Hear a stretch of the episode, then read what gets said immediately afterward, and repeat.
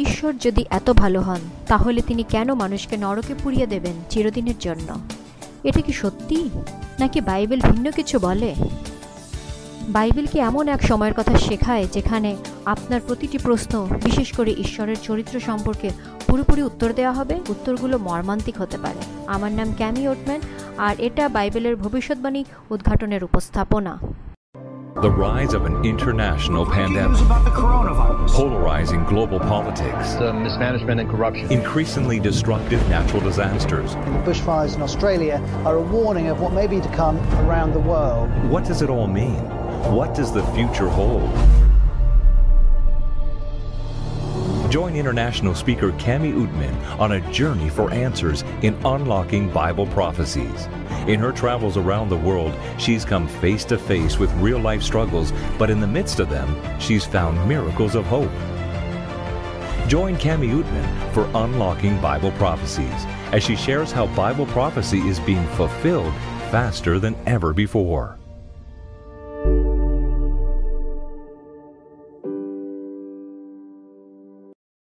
বাইবেলের ভবিষ্যৎবাণী উদ্ঘাটনে স্বাগতম জানাই আপনাকে, যেখানে আমরা বাইবেলের সবচেয়ে রোমাঞ্চকর অনুসন্ধানে ছিলাম। গতকালের উপস্থাপনায় আমরা সত্যিকারের স্বচ্ছতার সাথে আবিষ্কার করেছি যে সর্বকালের সবচেয়ে বড় উদ্ধার মিশন হচ্ছে খ্রিস্টের দ্বিতীয় আগমন।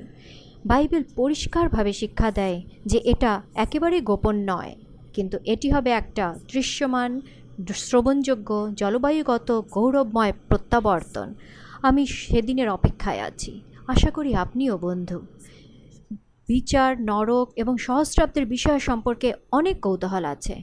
আপনি বিস্মিত হবেন যে বেশিরভাগ খ্রিস্টানদের নরক ধারণার উৎপত্তি গ্রিক পুরাণে এবং বাইবেলের শিক্ষার সাথে এর কোনো সম্পর্ক নেই। প্রতিটি বাইবেলের সত্যের জন্য শয়তানের কাছে তার নকল আছে। আপনাদের মধ্যে কতজন এই চ্যাটে সক্রিয় তা দেখতে আমি খুবই উত্তেজিত। আপনি বাইবেলের ভবিষ্যৎবাণী উদ্ঘাটনের কতগুলো পর্ব দেখেছেন আমাদের সাথে শেয়ার করুন। আজ রাতে নয় নাম্বার। আপনি যেগুলো দেখেছেন সেটা আমাদের জানান।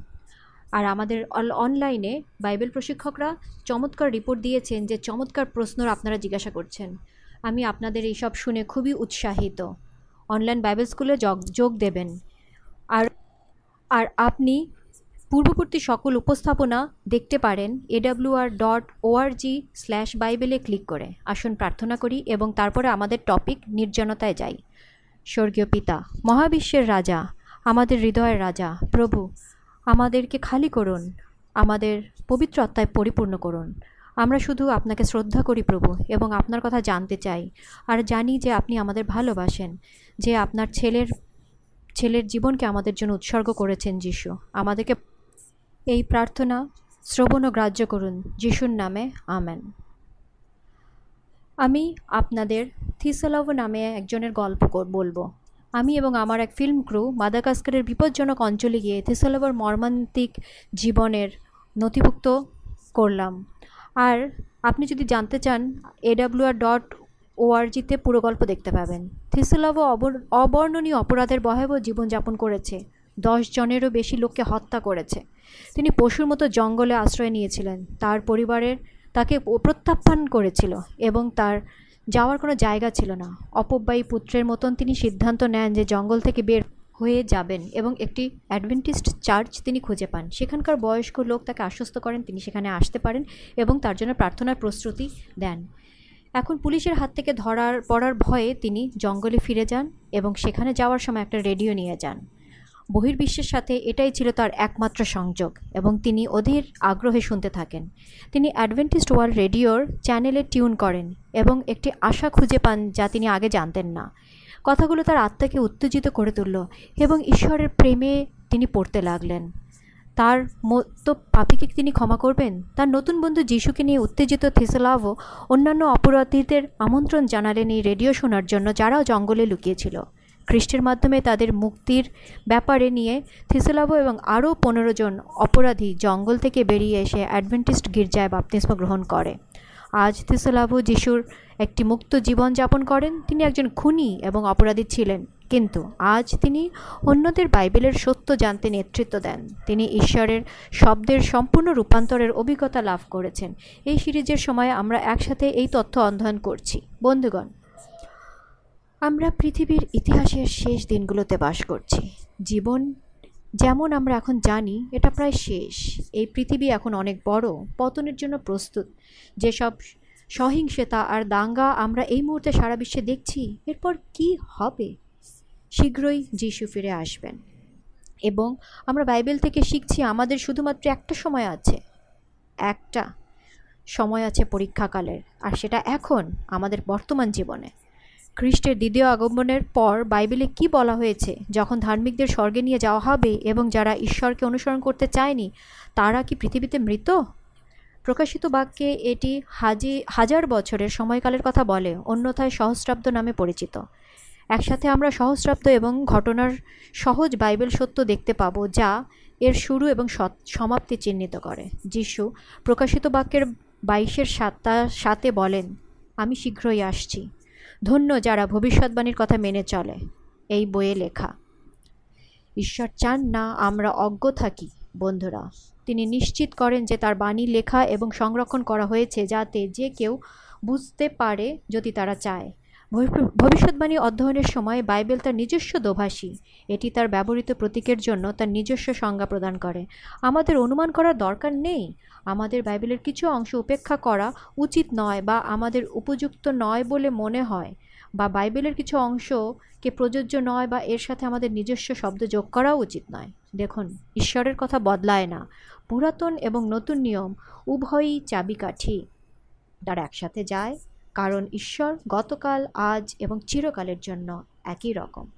আসুন, আমরা আমাদের থিমটা বলি এটা যদি বাইবেলে থাকে, এটা আমি বিশ্বাস করি। এবং যদি এটা বাইবেলের সাথে দ্বিমত পোষণ করে, এটা আমার জন্য নয়।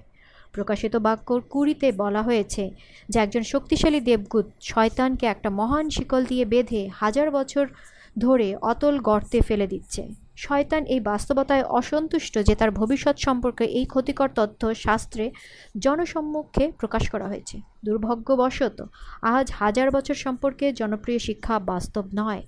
সন্দেহজনকভাবে মনে হচ্ছে শয়তান এমন কিছু আবিষ্কার করতে পারে যা মানুষকে ফাঁদে ফেলবে এবং প্রতারণা করতে পারে। শয়তান গেম খেলছে না। যারা ঈশ্বরের বিরুদ্ধে বিদ্রোহ করতে পছন্দ করে, তাদের নেতা হিসেবে নিজের অবস্থান মজবুত করার জন্য তিনি কাজ করছেন। শয়তানের একটাই লক্ষ্য, আপনার ধ্বংস। আমাদের একমাত্র নিরাপত্তা ঈশ্বরের কথায় থাকা। বাইবেলে শয়তানের ফাঁদ উন্মোচন করা হয়েছে। তাহলে আজ রাতে দেখা যাক দ্বিতীয় আগমনের পর কি হয়। প্রকাশিত বাক্য কুড়ির চার ছয়। এবং তারা হাজার বছর ধরে খ্রিস্টের সঙ্গে বসবাস করবে এবং রাজত্ব করবে। ধন্য এবং পবিত্র তিনি যিনি প্রথম পুনরুত্থানে অংশ নিয়েছেন। তাদের ওপর দ্বিতীয় মৃত্যুর কোনো ক্ষমতা নেই, কিন্তু তারা ঈশ্বর ও খ্রিস্টের পুরোহিত হবে এবং তার সাথে হাজার বছর রাজত্ব করবে। আমেন। খ্রিস্ট আসেন, ধার্মিকদের পুনরুজ্জীবিত করা হয় এবং বাতাসে যিশুদের সাথে দেখা করার জন্য ওঠে। আমরা স্বর্গে যাই, হাজার বছরের সময়কালের শুরুকে চিহ্নিত করে, আমি ওই গ্রুপে থাকতে চাই। যিশু দ্বিতীয় পুনরুত্থানের কথা বলেন, যখন জ্যৈষ্ঠরা তাদের কবরের ঘুমানো থেকে পুনরুত্থিত হবে, যোহনের পাঁচ, আঠাশ, উনতিরিশ। আশ্চর্য হবেন না, কারণ শেষ ঘণ্টা আসছে। কবরে যারা আছে তারা তার কণ্ঠস্বর শুনবে এবং বেরিয়ে আসবে। তারা জীবনের পুনরুত্থানের জন্য যারা ভালো কাজ করেছে আর যারা মন্দ কাজ করেছে, নরক ভোগের পুনরুত্থানের জন্য তারা। প্রকাশিত বাক্য কুড়ির পাঁচে, আমরা দেখতে পাচ্ছি কখন এটা ঘটে, কিন্তু মৃতদের বাকিরা আর বেঁচে ছিল না। যতক্ষণ হাজার বছর শেষ হয়ে যায়। দুষ্ট মৃতরা সহস্রাব্দ পর্যন্ত তাদের কবরে থাকে। এটা একটা গুরুত্বপূর্ণ সত্য। সহস্রাব্দ প্রথম এবং দ্বিতীয় পুনরুত্থানের মধ্যবর্তী সময়। প্রথম পুনরুত্থানে একটা মহান ঘটনা ঘটে, যিশুর দ্বিতীয় আগমন। প্রথম তেসলনীয় চার ষোলোয় আমাদের বলা হয়েছে, প্রভু নিজেই স্বর্গ থেকে নেমে আসবেন। আনন্দধ্বনির সাথে একজন প্রথম, প্রধান দূতের কণ্ঠে এবং ঈশ্বরের সিংগায় আর খ্রিস্টের মৃতরা প্রথমে উঠবে। যিশু তার লোকদের উদ্ধার করতে এসেছেন, যারা তাকে ভালোবাসেন এবং তার পথ অনুসরণ করেন। ধার্মিক যারা কবর থেকে উঠেছেন এবং ধার্মিক যারা বেঁচে আছেন, যিশুর আগমন দেখতে মুহূর্তের মধ্যে তাদের অবিনশ্বর আকৃতি দেওয়া হবে। প্রথম করন্থীয় পনেরোর একান্ন বাহান্ন, দেখো, আমি তোমাদের একটা নিগুড় তত্ত্ব বলি। আমরা সবাই ঘুমোবো না, কিন্তু আমরা সবাই রূপান্তরিত হব। এক মুহূর্তের মধ্যে চোখের পলকে শেষ তুরিধ্বনিতে, কারণ তুরিধ্বনি বাজাবে এবং মৃতদের অক্ষয়ভাবে উত্থাপন করা হবে, যার মানে অবিনশ্বর, এবং আমরা পরিবর্তিত হব। দ্বিতীয় থসলনীয়র দুইয়ের আটে আমাদের বলে, যিশু যখন ফিরে আসবেন, তখন দুষ্টদের কি হয়? এবং তারপর অধর্মীকে প্রকাশ করা হবে প্রভু তার মুখের নিঃশ্বাসের দ্বারা তাকে গ্রাস করবেন এবং তার আগমনের প্রকাশ দিয়ে ধ্বংস করবেন। প্রকাশিত বাক্য কুড়ির পাঁচ, কিন্তু মৃতদের বাকি আর বেঁচে থাকেনি হাজার বছর শেষ না হওয়া পর্যন্ত। সব বয়সের দুষ্টরা পৃথিবীতে মৃত অবস্থায় আছে, যতক্ষণ না হাজার বছর শেষ হয়। হাজার বছরের শেষ হওয়া ঘটনাগুলো বাইবেলে কীভাবে তুলে ধরা হয়েছে, পর্যালোচনা করা যাক। প্রথমত তার সাধুদের জন্য যিশুর দ্বিতীয় আগমন, যেখানে ধার্মিক মৃতদের পুনরুজ্জীবিত করা হয় এবং ধার্মিক জীবিতদের অমর করে রাখা হয়। সকল ধার্মিকরা আকাশের যিশুর সাথে দেখা করার জন্য মেঘের মধ্যে যাবে। অবশেষে স্বর্গে যাওয়ার পথে দুষ্টরা প্রভুর আগমনে নিহত হয়েছে আর মৃত দুষ্টরাও মৃত থাকবে। শয়তান তখন নির্জন পৃথিবীতে ঘুরে বেড়াতে বাধ্য। এখানে যিশুর আগমনের ঠিক পরেই তিনি পৃথিবীতে যা দেখেছেন, তার বর্ণনা তুলে দেওয়া হলো জিরোমিও পঁচিশের তেত্রিশে আর সেই দিনে প্রভুর নিহত লোকরা পৃথিবীর এক প্রান্ত থেকে এমনকি পৃথিবীর অপর প্রান্তেও দেখা যাবে। তাদের জন্য বিলাপ করা হবে না, সংগ্রহ করা হবে না বা কবর দেওয়া হবে না। তারা মাটিতে পতিত থাকবে। এখানে জেরোমিও মৃতদেহ পৃথিবীকে আবৃত করতে দেখেছেন। কাউকে কবর দেওয়া হচ্ছিল না এবং কেউ কাঁদছিল না। কারণটা খুব সহজ। শোক বা অন্ত্যেষ্টিক্রিয়া পরিচালনার জন্য কেউ জীবিত ছিল না। কারণ হাজার বছর সৎরা সবাই স্বর্গে এবং দুষ্টরা সবাই মারা গেছে। কেউ কেউ শিখিয়েছেন যে হাজার বছরে দ্বিতীয় সুযোগ আসবে। কিন্তু এই লেখায় পরিষ্কারভাবে বলা আছে যে দ্বিতীয় কোনো সুযোগ নেই। হাজার বছরে সব হারিয়ে গেছে। মৃতদেহ পৃথিবীর মুখ ঢেকে রাখে। তাদের জন্য কেউ শোক প্রকাশ করে না। জিরোমিও চারের তেইশ থেকে পঁচিশ। আমাদের সহস্রাব্দের সময় পৃথিবীর অবস্থা সম্পর্কে আরও বিস্তারিত জানায়। পদ তেইশ, আমি পৃথিবীকে দেখছি এবং অবশ্যই এটি কোনো রূপ বা শূন্যতা ছিল না, আর আকাশ তাদের কোনো আলো ছিল না। পঁচিশ আমি দেখেছি এবং সত্যিই কোনো মানুষ ছিল না এবং আকাশের সব পাখি পালিয়ে গেছে। এখন জিসাইও চব্বিশের তিন আর উনিশ। জমি পুরোপুরি খালি হয়ে যাবে এবং পুরোপুরি লুণ্ঠন করা হবে। কারণ সদাপ্রভু এই কথা বলেছেন। পদ উনিশ, পৃথিবী হিংস্রভাবে ভেঙে পড়েছে, পৃথিবী বিভক্ত, পৃথিবী অত্যন্ত কেঁপে উঠেছে। এই পদগুলো এই পৃথিবীতে বিষণ্নতার একটা উজ্জ্বল চিত্র এঁকেছে। বাইবেলে একটি অতল গহ্বরের বর্ণনা করা হয়েছে যাতে শয়তান হাজার বছর ধরে আবদ্ধ। প্রকাশিত বাক্য কুড়ির এক থেকে তিন। তারপর আমি একজন স্বর্গদূতকে স্বর্গ থেকে নেমে আসতে দেখলাম। তার হাতে অতল গহ্বরের চাবি এবং তার হাতে একটা বিশাল শিকল আছে। সে নাককে ধরে রেখেছিল। এখন নাককে সেই পুরনো সাপ, সেই শয়তান এবং তাকে হাজার বছর ধরে ভেদে রেখেছেন এবং সে তাকে তলবিহীন গর্তে ফেলে দেয় এবং সে সেই স্থানের মুখ বন্ধ করে তার উপর সিলমোহর লাগিয়ে দেয়।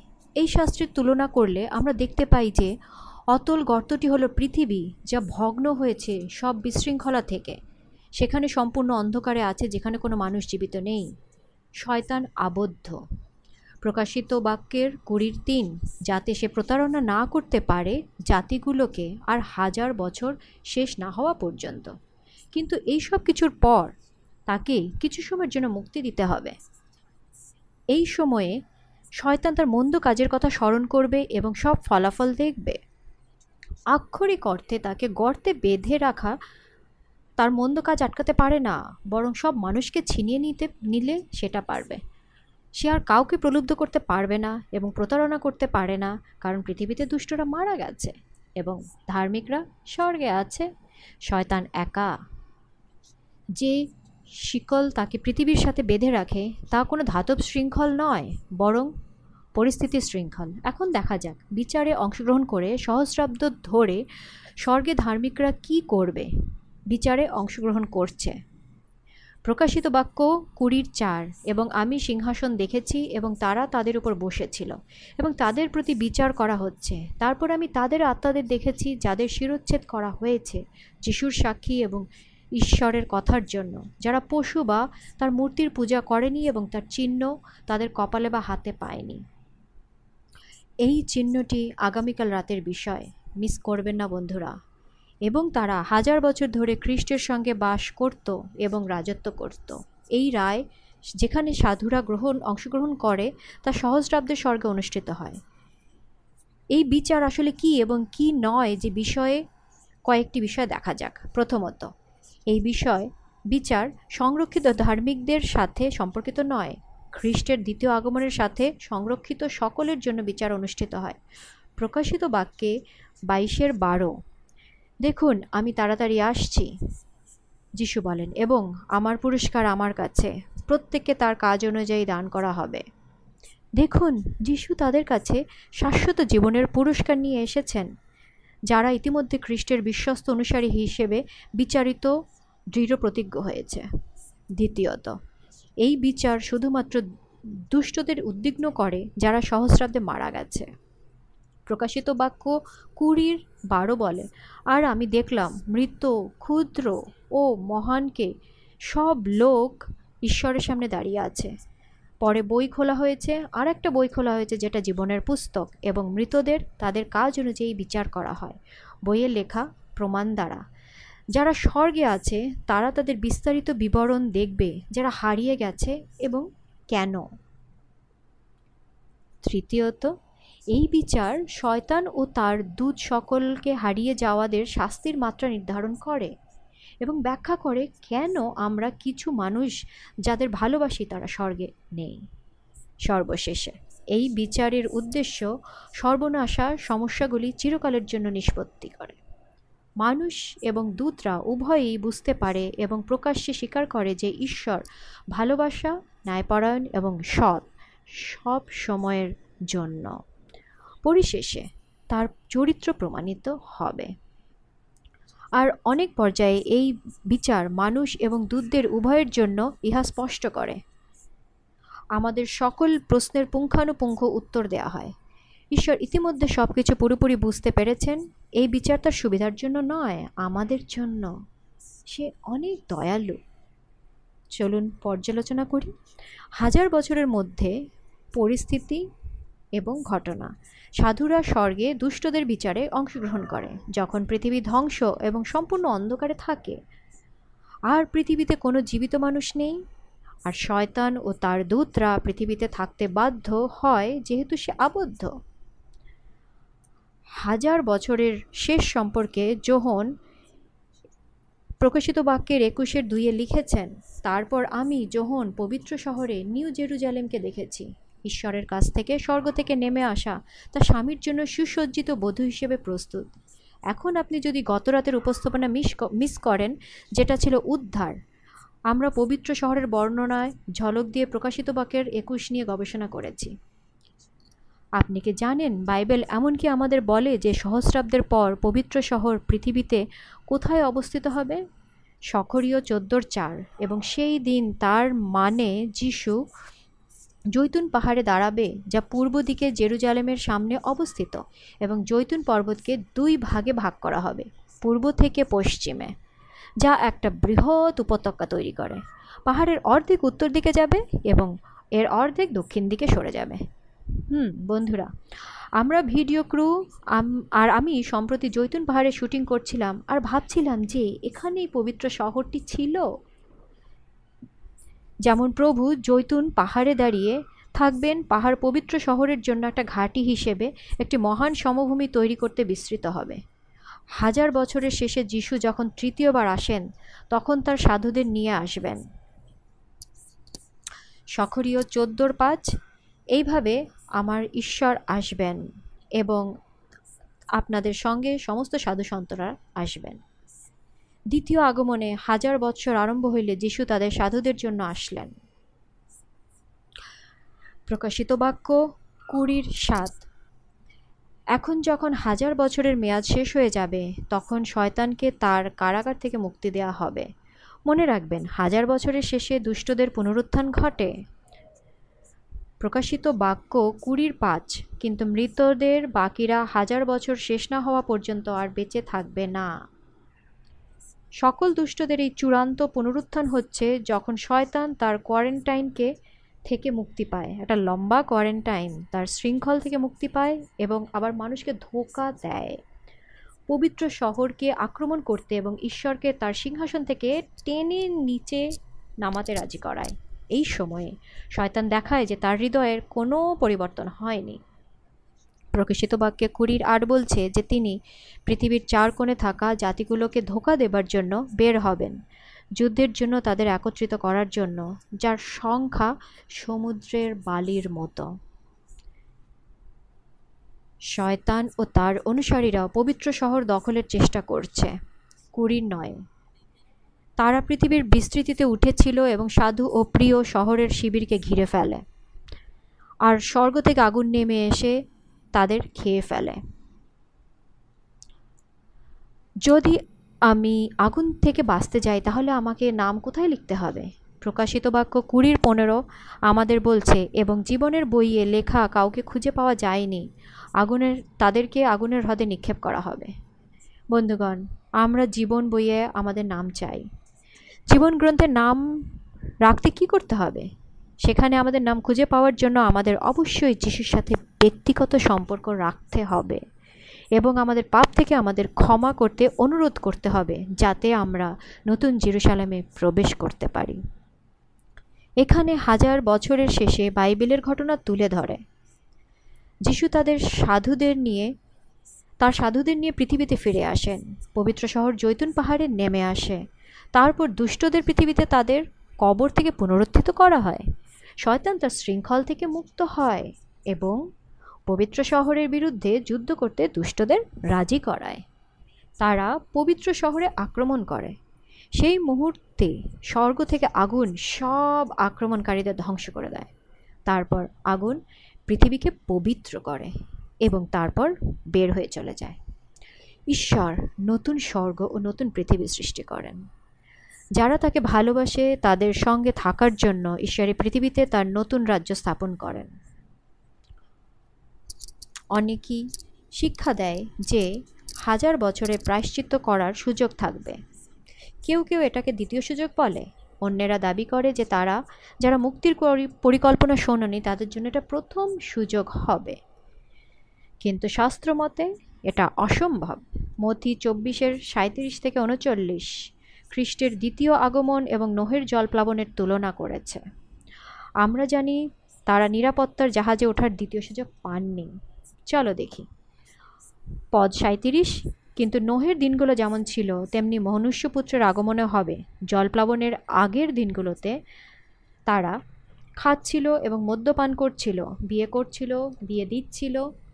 নৌহ জাহাজের প্রবেশ দিন পর্যন্ত এবং তারা জানতে পারেনি যতক্ষণ না জল প্লাবনে এসে তাদের ভাসিয়ে নিয়ে যায়। মনুষ্যপুত্রের আগমনও তাই হবে। না, দ্বিতীয় কোনো সুযোগ ছিল না। জীবনের দরজা বন্ধ হয়ে গিয়েছিল। তারা নিরাপত্তার জাহাজে ঈশ্বরের আমন্ত্রণ প্রত্যাখ্যান করেছে। তারা ভেসে গিয়ে বন্যায় মারা গেছে। সহস্রব্দ পৃথিবীতে হাজার বছরের গৌরব এবং শান্তি হবে না, বন্ধুরা। এটা প্রযুক্তিগত অগ্রগতির যুগ হবে না বা দুষ্টদের জন্য দ্বিতীয় সুযোগ হবে না। সকল মানবজাতি এর পূর্বে এই সময়ে বা পরে রূপান্তরিত হবে না। আর খ্রিস্ট বা তার মুক্তিপ্রাপ্ত কেউই হাজার বছরের পৃথিবীতে থাকবে না। সত্য হচ্ছে, যিশু এই পৃথিবীতে ফিরে আসবেন না যতক্ষণ না সবাই তার মুক্তির পরিত্রাণের চমৎকার প্রস্তাব শুনতে পায়। প্রত্যেকেই হয় এর জন্য অথবা অর বিরুদ্ধে সিদ্ধান্ত নেবে। মধ্যি চব্বিশের চোদ্দ এবং রাজ্যের এই সুসমাচার সকল জাতির সাক্ষী হিসেবে সারা বিশ্বের প্রচার করা হবে এবং তারপর শেষ হবে। এই মুহূর্তে, আজ রাতে, আপনি একজন এই ভবিষ্যৎবাণীর অংশ। সুসমাচার বার্তা বিশ্বের প্রতিটি সময়ে অঞ্চলে দেখানো হচ্ছে। ঈশ্বর চমৎকার কিছু করছেন। এখন ঈশ্বর কেন হারানোকে পুনরুজ্জীবিত করেন শুধুমাত্র তাদের ধ্বংস করার জন্য? তাদের ঈশ্বরের বিচারের আসনে ব্যক্তিগতভাবে হাজির হতে হবে।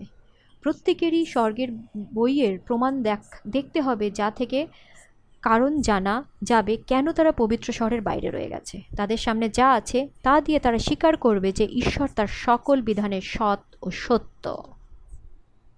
রোমিও চোদ্দোর দশ থেকে বারো। কিন্তু তুমি তোমার ভাইকে বিচার করছ কেন?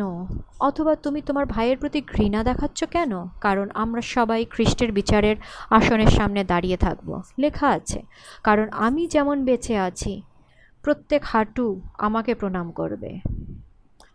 আর প্রত্যেক জিহ্বা ঈশ্বরের কাছে স্বীকার করবে।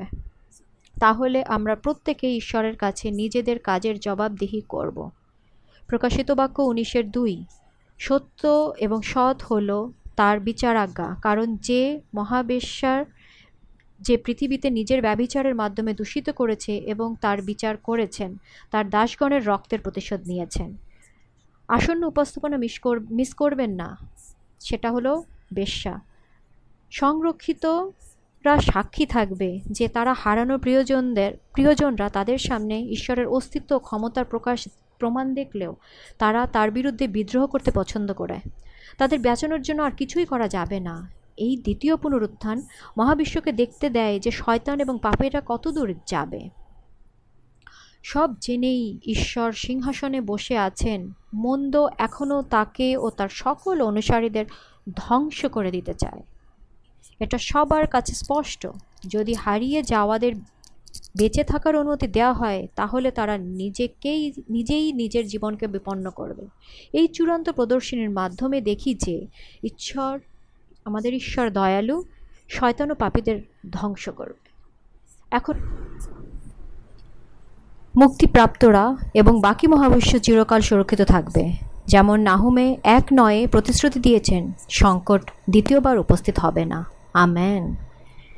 ঈশ্বরের আগুন সব কিছু গ্রাস করবে, যার ফলে পৃথিবী সূচি হবে। এই আগুন সম্পর্কে বাইবেল কি বলে তা দেখার জন্য কিছুটা সময় নেওয়া যাক, যা সাধারণভাবে নরক হিসেবে উল্লেখ করা হয়। অধিকাংশ গ্রাফিক ভাষায় বাইবেল বারবার বল এই আগুনের হ্রদ এবং অসংরক্ষিতের শাস্তি বোঝায়।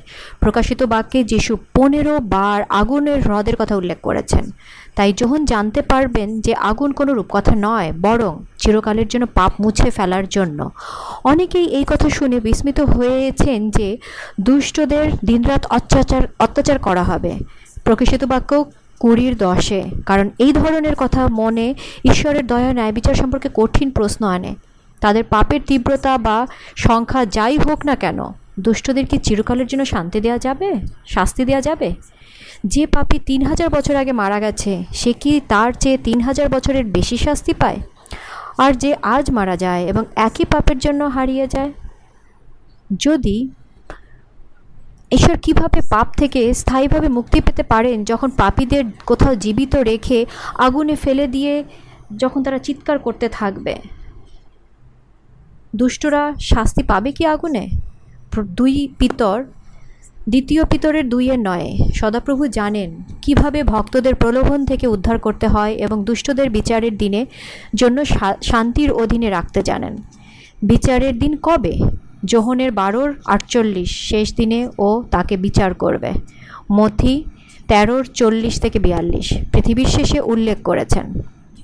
বিচার বা বিচার না হওয়া পর্যন্ত আমরা কোনো ব্যক্তিকে কারাগারে পাঠানোর কথা ভাবতাম না, ভাবতে পারি না। পৃথিবীর শেষে তার সিংহাসনের সামনে চূড়ান্ত সিদ্ধান্তে তার মুখোমুখি না হওয়া পর্যন্ত ঈশ্বর তার লোকদের শাস্তি দেবেন না। কিন্তু দুষ্ট যদি আজ নরকের আগুনে পুড়ে যায়, তাহলে ভবিষ্যতের বিচারের কী দরকার? যেহেতু দুষ্টদের নরকে শাস্তি দেওয়া হবে না, যতক্ষণ না পৃথিবীর শেষে বিচারের দিন পর্যন্ত। এই মুহূর্তে কতজন আত্মা নরকে আছে? একটাও না। হাজার বছরের শেষে ধ্বংসের পুনরুত্থানের অপেক্ষায় সব দুষ্ট মৃতরা এখন তাদের কবরে আছে। কবর এই শিরোনামে আমার উপস্থাপনায় আমরা বাইবেলে পড়েছি যে মৃত্যুকে অন্তত পঞ্চাশ বারের দ্বিগুণ ঘুম বলা হয়, যেমন দানিয়েলের বারোর দুই, এবং তাদের অনেকেই পৃথিবীর ধুলায় ঘুমায় এবং জেগে উঠবে। গীত- সংহিতা একশো চারের উনতিরিশ, তাদের শ্বাস না, তারা মারা যায় এবং ধুলায় ফিরে যায়। আর উপদেশক নয়ের পাঁচ, মৃতরা কিছুই জানে না। এমন কোনো আত্মা নেই যে স্বর্গে ভাসছে বা নরকের আগুনে গিয়ে ধাক্কা মারছে। না। যেহেতু দুষ্টরা মৃত্যুর সময় নরকে যায় না, তারা কোথায় যায়? ইয়োব একুশের তিরিশ থেকে বত্রিশ। দুষ্কৃতিকারীরা ধ্বংসের দিন পর্যন্ত সংরক্ষিত। তাদের ক্রোধের দিনে নিয়ে আসা হবে। তবুও তাকে কবরে আনা হবে এবং কবরে থাকবে। মনে রাখবেন, ধার্মিক ও দুষ্টরা বিভিন্ন পুরস্কার পায়। রোমিও ছয়ের তেইশ, কারণ পাপের বেতন মৃত্যু। ঈশ্বরের দান হচ্ছে খ্রিস্ট যিশুর অনন্ত জীবন, আমাদের প্রভু। ধার্মিকরা অনন্ত জীবন লাভ করে, অথচ দুষ্টরা মৃত্যু লাভ করে। কিন্তু দুষ্টদের প্রতিদান শাশ্বত শাস্তি নয়। তারা মৃত্যুর চিরন্তন চূড়ান্ততা পায়। যেখানে কোনো পুনরুত্থান হয় না। ঈশ্বরের বাণীর অনুসারে পাপের বেতন নরকের আগুনে অনন্তকাল ধরে পুড়ে, পড়ে না। এটা স্থায়ী বিলুপ্তি। প্রথম ও দ্বিতীয় মৃত্যুর পার্থক্য হল, দ্বিতীয় মৃত্যু থেকে কোনো পুনরুত্থান হয় না। এটাই শেষ। আগুন উপর থেকে আসে পৃথিবীর দুষ্টদের গিলে ফেলার জন্য এবং জনপ্রিয় ধারণা থেকে নয় যে কোথাও কোথাও একটা জ্বলন্ত নরক আগুনে আছে। না, প্রকাশিত বাক্য কুড়ির নয়। আসুন আমরা সবসময় বাইবেলে আমাদের উত্তর দেখি আর স্বর্গ থেকে আগুন নেমে আসে এবং তাদের খেয়ে ফেলে।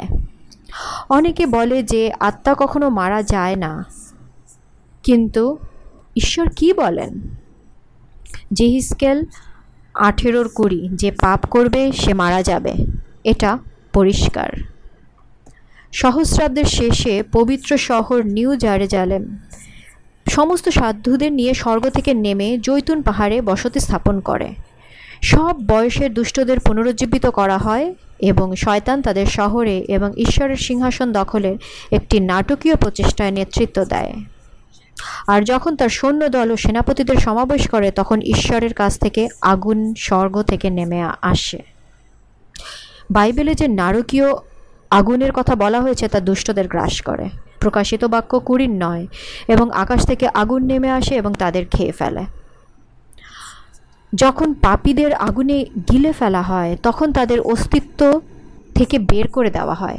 দেখো, একবার দুষ্ট কবরগুলো খুলে গেলে যে আগুন নেমে আসে, তা পৃথিবীর পৃষ্ঠকে আগুনের হ্রদ করে তোলে এবং দুষ্টদের পুরোপুরি ধ্বংস করে তোলে। তখন নম্ররা একটা বিশুদ্ধ, সুন্দর, নতুন পৃথিবীর উত্তরাধিকার লাভ করবে। চিরকালের জন্য পাপ শেষ হয়ে যাবে। ঈশ্বর এই মুহূর্তে আগুনের দুষ্ট লোকদের শাস্তি দিচ্ছেন না, একেবারেই না।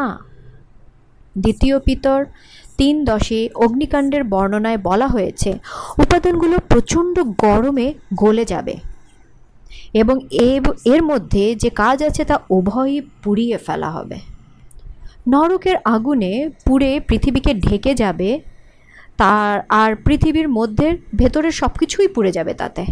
মালাখি চারের এক নরকের আগুনকে এভাবে বর্ণনা করে, দেখো, দিন আসছে, তা হাপুরের মতো জ্বলছে, আর গর্বিত যারা খারাপ কাজ করে, তারা সবাই খড়ের ন্যায় হয়ে যাবে।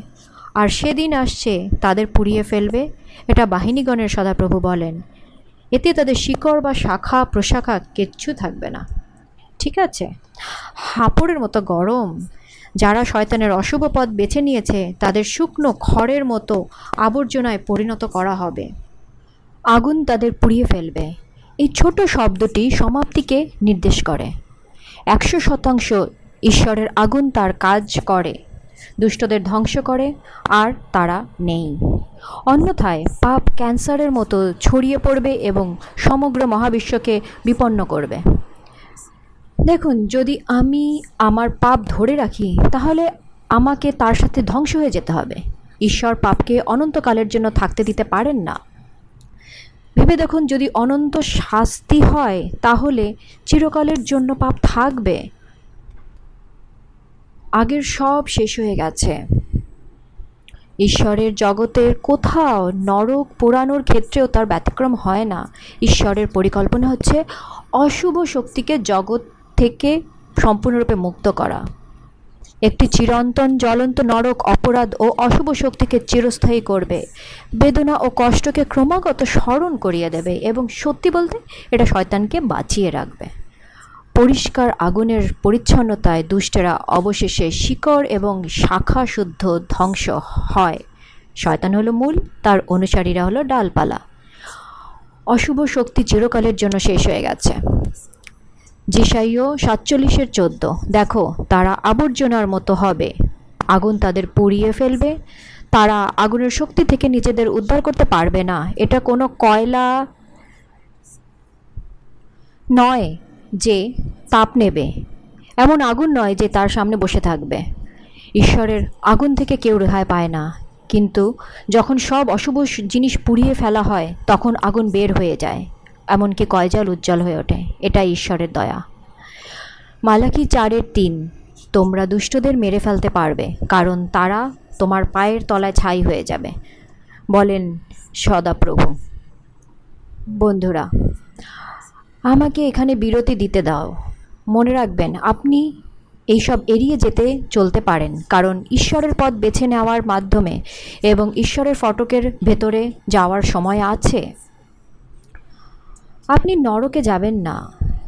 আপনার শাশ্বত স্বর্গের পছন্দ আছে। সেটা নিন। প্রকাশিত বাক্যে রাজা দাউদ বলেছেন, দুষ্টদের খুঁজে পাওয়া যাবে না। যতই বিশ্রাম করে তাদের খোঁজ পরিশ্রম করে তাদের খোঁজ করা হোক না কেন। প্রকাশিত বাক্যের সাঁত্রিশের দশ এবং কুড়ি। কিছু সময়ের জন্য এবং দুষ্টরা আর থাকবে না। সত্যই, আপনি তার জায়গার দিকে মনোযোগ দিয়ে তাকাবেন, কিন্তু আর তাদেরকে দেখা যাবে না। পদ কুড়ি। কিন্তু দুষ্কৃতিকারীরা ধ্বংস হয়ে যাবে, আর সদাপ্রভু শত্রুরা মাঠের সৌন্দর্যের মতো অদৃশ্য হয়ে যাবে। ধোঁয়ায় তারা উধাও হয়ে যাবে, তাই দুষ্টদের খুঁজে পাওয়া যাবে না। কারণ আগুনের শিখায় তারা ধোঁয়ায় মিশে যাবে। আমরা স্পষ্টভাবে দেখতে পাচ্ছি যে নরকের করুণার জন্য দুষ্টদের চিকা চিৎকার করা মানুষের তৈরি একটা মিথ্যা বিশ্বাস। শাস্ত্রে বলা হয়েছে যে তারা ছাইয়ে পরিণত হয় এবং ধোঁয়ায় চিরতরে অদৃশ্য হয়ে যায়। তাহলে সব শেষ, চিরদিনের জন্য শেষ। প্রকাশিত বাক্য কুড়ির দশে বলে, যখন শয়তানকে আগুনে রাখা হয়, যে শয়তান তাদের ধোকা দিয়েছিল, তাকে আগুনের হ্রদে নিক্ষেপ করা হয় এবং সেখানে পশু ও মিথ্যাবাদ ভাববাদীরা আছে। শয়তানের ঠিক কী হবে? জি স্কেলের আঠাইশের আঠেরো উনিশ। আমাদের পাপের দ্বারা, তোমার বাণিজ্য বিষয়ের অন্যায়ের দ্বারা পবিত্র স্থানকে অপবিত্র করেছ। তাই আমি তোমাদের মাঝখানে আগুন এনেছি। এটা তোমাকে গ্রাস করে ফেলবে, আর দর্শনকারী সবার সামনে আমি তোমাকে পৃথিবীতে ছাই করে ফেলে দেব। যারা তোমাকে জানে, তারা তোমাকে দেখে অবাক হয়ে যাবে। তুমি একটা ভয়ানক কারণ হয়ে গেছো, এবং তুমি চিরকাল থাকবে না, কারণ পাপের বেতন চিরস্থায়ী মৃত্যু। শাস্তি নয় যা শয়তান আমাদের বিশ্বাস করায়। দেখুন, শয়তান ঈশ্বর, ঈশ্বরের চরিত্রকে অপমান করতে চায়, এবং আমাদের ঈশ্বরকে নিয়ে ভয় দেখাতে চায়। তাই তিনি মিথ্যা প্রচার চালিয়ে যাচ্ছেন। যেমন চোদ্দোশো সালে যখন রোমান পৈত্তলিক আবিষ্কার রোমান ক্যাথলিক গির্জায় কুসংস্কারগতদের ভয় দেখানোর জন্য গৃহীত হয়েছিল। এই অত্যাচারের দ্বারা শাস্তির স্থানের অস্তিত্ব উন্নতি করা হয়। জীবিত আত্মারা কোনো রকমে এখানে তাদের পাপের জন্য অত্যাচার সহ্য করতে থাকে। যখন অবিবিদ অপবিত্রতা থেকে মুক্তি পায়, তখনই তাদের স্বর্গে যাওয়ার অনুমতি হয়। এটা বিশ্বাস করা হয় যে রোমান ক্যাথলিক চার্চ সিস্টেমে অর্থ প্রদান তাদের এই আগুন থেকে মুক্তি দিতে পারে। রাগী ঈশ্বরের হাতে পাপিরা। এই শিরোনামে জোনাথন এডওয়ার্ডসের একটা জনপ্রিয় বই ঈশ্বরকে পুতুল নাচের গুরু হিসেবে দেখায়, যার মানবতার জন্য একটা বিশাল পরিকল্পনা আছে। সে বিশ্বাস করে যে কোনো মুহূর্তে উপরের ক্ষুব্ধ ঈশ্বর আমাদের ধ্বংস করে দিতে পারে। সে একজন ঈশ্বরের ভয়ানক বিবরণ প্রদান করে, যে পাপীকে নরকের অগ্নিগর্ভে গর্তে আটকে রেখেছে এবং যে কোনো মুহূর্তে সে তাকে ছেড়ে দিতে পারে, আর পাপী আগুনে পুড়ে যাবে। তিনি বলেন, ঈশ্বর তোমাকে নরকের গর্তে আগুনের ওপর ধরে রেখেছে কিছু ঘৃণ্য পোকাপাকড়ের মতন। সে তোমাকে ঘৃণা করে। তার এই মনুষ্য ধারণা, সতেরোশো একচল্লিশ সালে কার্নেটিকাটে যাজক থাকাকালীন জনপ্রিয় হয়। তার মতাদর্শ এখনও ধর্মীয় একাডেমিক গবেষণায় ব্যবহার করা হয়। এটি অন্ধকার যুগে খুঁজে পাওয়া শয়তানদের একটা মতবাদ, যেখানে পৌত্তলিক বিশ্বাস গির্জায় তাদের পথ খুঁজে পেয়েছে। এটা খুবই সুবিধাজনক হয়ে ওঠে কারণ তারা দেখতে পায় যে ভয় একটা শক্তিশালী পদ্ধতি। আপনি ভোগের মিথ্যা মতবাদের সঙ্গে ভয়ের দ্বারা অফারিং দেওয়া বাড়াতে পারেন। অনেক গির্জা ভয়ের মাধ্যমে তাদের আসন ভর্তি রাখে। বন্ধুরা, আমরা যখন আমাদের বাইবেল পড়ি, তখন আমরা দেখি যে স্বর্গের ঈশ্বর এরকম নন। তার বদলে সে ভালোবাসা, দয়া, শান্তির ঈশ্বর। ভয়ের নয়। শয়তান ঈশ্বরকে ভুলভাবে উপস্থাপনা করে। কি বেদনা, বেদনাদায়ক যে যিশুকে শাশ্বত শাস্তির শিক্ষার কৃতিত্ব দেওয়া হয় যখন তিনি সম্পূর্ণ ভিন্ন কিছু শিখিয়েছেন। আপনি কি আপনার সন্তানকে এক ঘণ্টার জন্য আগুনে পুড়তে দেখতে পারবেন দাঁড়িয়ে থেকে খুব ভয়ানক অপরাধের জন্য? যদি আপনার সন্তান অমান্য করে, তাহলে আপনি এক বছর, এক মাস, এক সপ্তাহ বা একটি ঘণ্টার জন্য তাদের অবিরাম কষ্ট দিতে দেখতে পারবেন না। তবুও মানুষ আমাদের প্রিয় ঈশ্বরকে দোষারোপ করে যে তার অবাধ্য সন্তানদের অনন্তকাল পুড়িয়ে ফেলা হবে। শাশ্বত শাস্তি কোনো বাইবেলের মতবাদ নয়, বরং মিথ্যা। আমি এমন একজনকে উদ্ধৃত করি যে একটি বিরক্তিকর ধারণা শেখায় যে দুষ্টদের অবিরাম পোড়ানো কোনো না কোনোভাবে অনন্তকাল ধরে সাধুদের আনন্দ দেবে। ডক্টর স্যামুয়েল হপকিন্স লিখেছেন, নরকের শাস্তি রয়েছে এটা চিরকাল সাধুদের সুখে মহামান্বিত করবে। যখন তারা অন্যদের দেখ- যারা একই প্রকৃতির এবং একই পরিস্থিতিতে জন্মগ্রহণ কর- করেছে আর এই ধরনের দুর্দশায় ডুবে যায়, তখন তারা কতটা সুখী তা তাদের বোধগম্য করে তুলবে। কি? এটা আমাকে সুখী করে না? ঈশ্বরের কথায় এমন শিক্ষা কোথায় পাওয়া যায়? স্বর্গে মুক্তিপ্রাপ্তরা কি তাদের দয়া, সহানুভূতি বা সাধারণ মানবতার অনুভূতি হারিয়ে ফেলবে? ঈশ্বর কি শাস্তিতে আনন্দিত? ন, না। জেহিসকেল তেরোর এগারোতে বলেছেন, আমি যেমন বেঁচে আছি, প্রভু ঈশ্বর বলেছেন, দুষ্টদের মৃত্যুতে আমার কোনো আনন্দ নেই। কিন্তু দুষ্টরা তার পথ থেকে ঘুরে দাঁড়ায় এবং বেঁচে থাকে। এটাতেই আনন্দ। ঈশ্বর বলেন, ঘুরে দাঁড়াও, তোমাদের মন্দ থেকে সরে দাঁড়াও। হে ইসরায়েলের ঘর, তুমি কেন মরবে? যে মতবাদ দুষ্ট মৃতদের চিরকাল অত্যাচারের আগুনে পুড়িয়ে দেওয়া হয়, তা ঈশ্বরের চরিত্রের সাথে অসঙ্গতিপূর্ণ। যিনি তার পুত্র যিশুর জীবন উৎসর্গে করেছেন, আপনার এবং আমার প্রতি অলিম, অসীম ভালোবাসা প্রদর্শন করেছেন। দুঃখজনকভাবে অনেকে এই ধারণাগুলোকে ভুল বুঝেছে এবং এই মিথ্যার ফলে ঈশ্বরকে পুরোপুরি প্রত্যাখ্যান করেছে। এটাই শয়তানের পরিকল্পনা। আমরা যেন নিজেদের বোকা না বানাই আর বোকা না হই। ঈশ্বর তার কথায় নির্ণায়ক প্রমাণ দিয়েছেন যে যারা তার আইনকানুন ভঙ্গ করে, তিনি তাদের শাস্তি দেন। যারা নিজেদের প্রশংসা করে যে ঈশ্বর পাপির প্রতি ন্যায় বিচার করতে পারে না, তাদের শুধু কালভারির ক্রুশের দিকে তাকাতে হবে। নিষ্পাপ যিশুর মুখে তার মৃত্যু সাক্ষ্য দেয় যে পাপের বেতন মৃত্যু।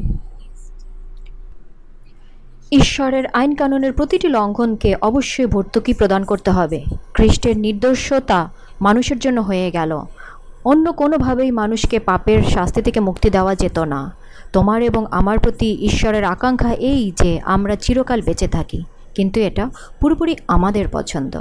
প্রভু কোনোভাবেই দোষীদের পরিষ্কার করবেন না, কারণ ঈশ্বর ভালোবাসেন যে ন্যায় বিচার অপরিহার্য। ঈশ্বরের ন্যায় বিচার মানুষের স্বাধীন ইচ্ছার ওপর ভিত্তি করে যখন তারা সব জানে। তার পছন্দের বিপরীতে কোনো ব্যক্তির ওপর অন্য জীবনধারা আরোপ করা অন্যায় হবে। ঈশ্বর আমাদের যথেষ্ট ভালোবাসেন যে আমাদের পছন্দের জীবনধারা বেছে নেওয়ার স্বাধীনতা দিয়েছেন। ঈশ্বরের ন্যায় বিচার শুধু জোর দিয়ে বলে যে আমরা এর সব যা বেছে নিয়েছি তা আমরা গ্রহণ করি। ফলাফলের সাথে যারা পাপ বেছে নেয়, তারা মৃত্যুকে বেছে নেয়। আর ঈশ্বর চিৎকার করে বলবেন, আমি কীভাবে তোমাকে ছেড়ে দেব? আমি যা করেছি তার চেয়ে আমি আর কি করতে পারতাম?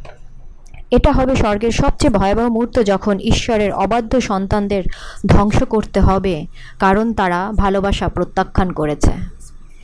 যারা পৃথিবীতে যিশুকে অনুসরণ করতে অস্বীকার করে, তারা স্বর্গের দুর্দশাগ্রস্ত হবে। সেখানে শুধুমাত্র পবিত্রতা বিদ্যমান। ঈশ্বর স্বর্গে প্রত্যেক ব্যক্তিকে চান। একজনকেও হারাতে চান না তিনি। এমন কেউ নেই যে ক্ষমার যোগ্য নয়। স্বর্গ আপনার জন্য উন্মুক্ত, বন্ধুরা। আপনার এখনও স্বর্গে অনন্তকাল বেছে নেওয়ার সময় আছে। অতীতে আপনি যাই করে থাকুন না কেন, যিশুর কাছে আপনাকে ঢেকে রাখার জন্য যথেষ্ট দয়া আছে। শুধু তার ভালোবাসার কাছে আত্মসমর্পণ করুন। এটা আমাকে এমন একজনের কথা ভাবতে বাধ্য করে, যাকে আমরা সার বলে ডাকব। এটা একটা এডাব্লিউআর এর অলৌকিক কাহিনী। যাজক বোরজান আমাদের এডাব্লিউআর এর অন্যতম সম্প্রচারক। সম্প্রতি তিনি একটা ফোন কল পান, যার অপর প্রান্তে খুব একটা ঠান্ডা কণ্ঠস্বর ছিল। ফিসফিস করে বলল, আমার হাতে দুই মিনিট সময় আছে। এটা কি যাজক যিনি আসার অডিও বার্তা পাঠান?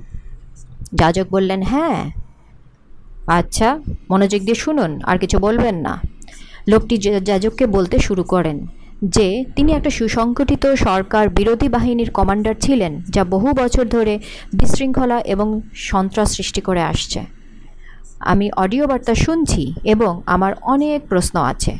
আপনি কি আমার সাথে দেখা করতে চান? আমি ব্যক্তিগতভাবে আপনার নিরাপত্তার নিশ্চয়তা করব, তিনি বলেন। যাজক আশ্চর্য ছিলেন। তিনি জোরে ঢোক গিলে সেনাপতিকে বললেন হ্যাঁ তিনি রাজি। যাজক প্রজ্ঞা ও সুরক্ষার জন্য প্রার্থনা করলেন যখন তিনি সেই ঘরে ঢুকলেন, যেখানে এই লম্বা, শক্তিশালী লোকটি দাঁড়িয়েছিল তিনি সঙ্গে সঙ্গে বুঝতে পারলেন কেন তারা তাকে ষাঁড় বলে। সে একজন মানুষের সার ছিল। তার চেহারা ঘৃণা ও অপরাধের জীবন দ্বারা গভীরভাবে সারিবদ্ধ ছিল এবং এখন অবসর সময়ে দাঁড়িয়ে আছেন। তিনি সতেরো বছর বয়স থেকে এই প্রতিষ্ঠানে ছিলেন এবং কয়েকটি ইঙ্গিতপূর্ণ প্রশ্নের মাধ্যমে তিনি সত্যি যাজক বর্জনকে বর্জন ছিলেন কিনা সেটা যাচাই করে দেখে নেন। তারপর কমান্ডার শান্ত কণ্ঠে বলতে শুরু করেন, আমি কখনো ধার্মিক ব্যক্তি ছিলাম না এবং আমি অপরাধের একটা সক্রিয় জীবনযাপন করেছি। আমার প্রাপ্তবয়স্ক জীবনের বেশিরভাগ সময় আমি রাতে বেশি ঘুমোতে পারিনি। আমি শুধু মনে মনে ঘটনাগুলো চিন্তা করি যা আমি করেছি। আমি ভালো মানুষ নই। পরবর্তী দুই ঘণ্টা ধরে এই শক্তিশালী ব্যক্তি অপরাধের পর অপরাধ স্বীকার করে। এত কিছু সত্ত্বেও যখন আমি অডিও বার্তা পেতে শুরু করি, আমি জীবনে প্রথমবারের মতো জানতাম যে ঈশ্বরই আসল। কারণ আমি যখন শুনলাম, আমার শান্তি এবং ঈশ্বরের উপস্থিতি ছিল এক অদ্ভুত অনুভূতি। আমি এখন রাতে অনেক ভালোভাবে ঘুমাই, কিন্তু আমি চাই আপনি আমার জন্য প্রার্থনা করুন। আমি বিশ্বাসই করতে পারছি না যে ঈশ্বর আমাকে পুরোপুরি ক্ষমা করতে পারেন।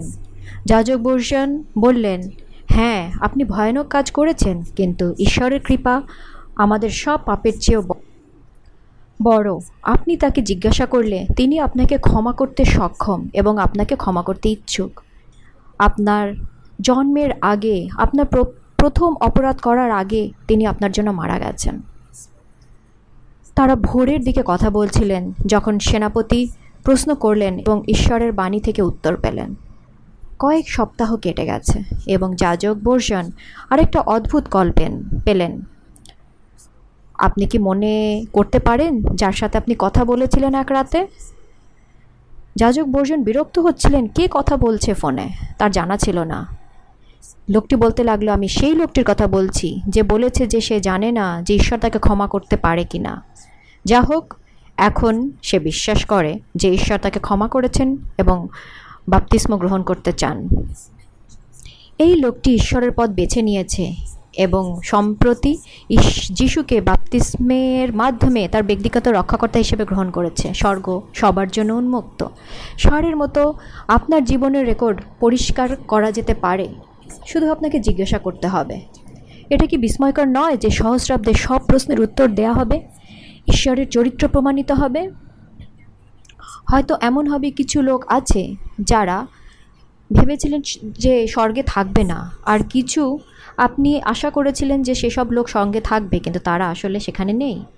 স্বর্গীয় প্রমাণ সবার জন্য উন্মুক্ত করা হবে, দেখার জন্য যে পবিত্র আত্মা কতবার আবেদন করেছেন এবং অনুসরণ করেছেন, আপনাদের কিন্তু শুধুমাত্র প্রত্যাখ্যিত হয়েছেন। আপনি দেখবেন যে যখন তাদের পথ দেখানো হলো, তখন তারা তা অনুসরণ করতে অস্বীকার করল। বিপরীত পরিস্থিতি এমন একজনের সাথেও ঘটবে যাকে আমরা স্বর্গের থাকার কথা ভাবিনি।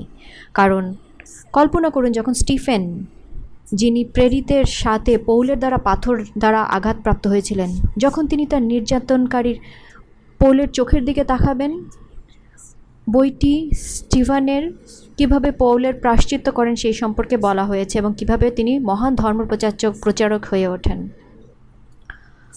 মহান ঈশ্বর, এত দয়ালু যে তিনি শয়তানকে এগারো বছর ধরে একটা নির্জন গ্রহে ঘুরে বেড়াতে দেন। শয়তান তার সমস্ত মন্দ কাজ পর্যালোচন, পর্যালোচনা এবং চিন্তা করার সময় পাবে। এই সময়টিতে আমরা আমরা সহ পুরো মহাবিশ্ব পাপের ফল দেখতে পাবে এই পৃথিবীতে। তা হলো পরম নির্জনতা। চিরকালের জন্য আর কোনো প্রশ্ন থাকবে না যে কি হয়েছে। হাজার বছর পর পবিত্র শহর অবতরণ করে স্বর্ণ কাচের মতো স্বচ্ছ এবং জৈতুন পর্বতের উপর বিশ্রাম করবে। একবার এই ঘটনা ঘটলে যারা মারা গেছে তারা বেঁচে উঠবে এবং শেষবারের মতো তারা যা প্রত্যাখ্যান করেছে তার সাক্ষী হবে। শয়তান তার সমাপ্তির জন্য সৈন্যবাহিনীকে একত্রিত করছে। এটাই তার শেষ চমক। শয়তান জানে এটা তার শেষ মুহূর্ত, কারণ সেও বাইবেল ভবিষ্যৎবাণী জানে। আপনি কি কল্পনা করতে পারেন এই সেনাবাহিনী কেমন হবে? কারণ মনে রাখবেন, দুষ্টদের নতুন করা হয় না এবং নিখুঁত অমর দেহ হওয়া, দেওয়া হয় না। কারণ তারা যেভাবে কবরে গিয়েছিল, সেইভাবে তারা ফিরে আসবে। এটা একটা দৃশ্য হবে দেখার। এই সময়ে সকল ধার্মিকদের আশ্বস্ত করা হবে যে ঈশ্বরের সিদ্ধান্ত ঠিক হয়েছে। কারণ সব দুষ্টরা এখনও অশুভ শক্তির জন্য একই সিদ্ধান্ত নিচ্ছে। তাদের হৃদয় বদলায়নি।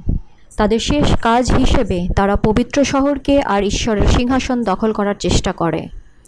যেহেতু আমাদের ঈশ্বর বিশ্বস্ত এবং পরিবর্তিত হয় না, তাই তিনি তার প্রতিশ্রুতি পালন করেন যে আর কখনো কোনো পাপ থাকবে না। আর ঈশ্বর কীভাবে এই প্রতিশ্রুতি পালন করতে পারেন? সব পাপ ধ্বংস হয়ে যেতে হবে। ঈশ্বর জ্বলন্ত আগুনের মতো, ঈশ্বরের মহিমায় কোনো পাপের অস্তিত্ব নেই। সেই জন্য ঈশ্বরের দয়ায় পাপ আগুনে জ্বলে ওঠে। যেহেতু ঈশ্বর প্রতিজ্ঞা করেছিলেন যে আর জগতে জলপ্লাবন হবে না, তাই এবার তিনি আগুন ব্যবহার করে পৃথিবীকে সূচি করেন। কত দয়ালু, কারণ আগুন দ্রুত গ্রাস করে। এটা ম্যাচের কাঠির মতন পুড়ে যায়। এটা পুরোপুরি পুড়ে যায়, তারপর চিরতরে নিভে যায়। যেহেতু এটা পৃথিবীর শেষ পাতায় থাকবে, শুধু ছাই আমাদের পায়ের নিচে থাকবে। এটা কি বিস্ময়কর নয় যে সহস্রাদে আমরা আসলে ঈশ্বরের রায় বিচার করব? এক মুহূর্তের জন্য ভেবে দেখুন। যিনি সমগ্র জগৎ সৃষ্টি করেছেন, তিনি চান তার সঙ্গে আপনার সম্পর্ক এমন পর্যায়ে হোক যে তিনি হাজার বছর আপনার সাথে অতিবাহিত করতে ইচ্ছুক। আপনি কি মনে মনে ঈশ্বরের সঙ্গে বসে জীবনের কোনো বিষয়ে, বিশেষ বিষয়ে বা ঘটনা সম্পর্কে তাকে জিজ্ঞেস করতে চান, পারেন? বন্ধু, এটা এমন একটা ঈশ্বর যা আমরা বিশ্বাস করতে পারি। এই মুহূর্তে আপনি কি বলতে চান? আমি জানি, আমি আপনাকে বিশ্বাস করি প্রভু। আমি আপনার সাথে চিরকালের সম্পর্ক গড়ে তুলতে চাই। এটাই যদি আপনার ইচ্ছে হয়, তাহলে ক্লিক করুন এবং আমাদের জানান যে আপনি ঈশ্বরের সাথে অনন্ত অনন্ত বন্ধুত্ব রাখতে চান। কিন্তু আমি আপনাকে আরও গভীর অঙ্গীকার করার সুযোগ দিতে চাই। আপনাদের মধ্যে কেউ কেউ নতুন করে শুরু করার জায়গা খুঁজছে এবং জিজ্ঞাসা করতে চাইছেন কীভাবে শুরু করবেন এবং আপনি বাপতিস্মের অন্বেষণ করতে চান, তাহলে নিচে ক্লিক করুন এবং আমাদের জানান। আমাদের দল আপনার সাথে যোগাযোগ করবে। আমাকে প্রার্থনা করতে দিন। স্বর্গীয় পিতা, আমি আজ রাতে প্রত্যেক শ্রোতার জন্য একটা বিশেষ আশীর্বাদ প্রার্থনা করছি। তুমি প্রত্যেক বেদনা জানো, প্রতিটি সংগ্রাম, তুমি প্রত্যেকের প্রতি গভীরভাবে যত্নবান। আমি প্রার্থনা করছি যারা সিদ্ধান্ত নেওয়ার জায়গায় দাঁড়িয়ে আছে, যাতে তারা পুরোপুরি আপনাকে বেছে নিতে পারবে কি না তাদের পদাঙ্ক অনুসরণ, আপনার পদাঙ্ক অনুসরণ করতে পারবে কি না তা আপনি তাদের সাহায্য করুন। এবং তারা যাতে আপনার সাথে শেষের জীবনে পুরোপুরি থাকতে পারে চিরজীবনের জন্য। যিশুর মূল্যবান নামে। আমেন। আমার সাথে এই সময় কাটানোর জন্য আপনাদের ধন্যবাদ। আবার দেখা হবে আপনাদের সাথে।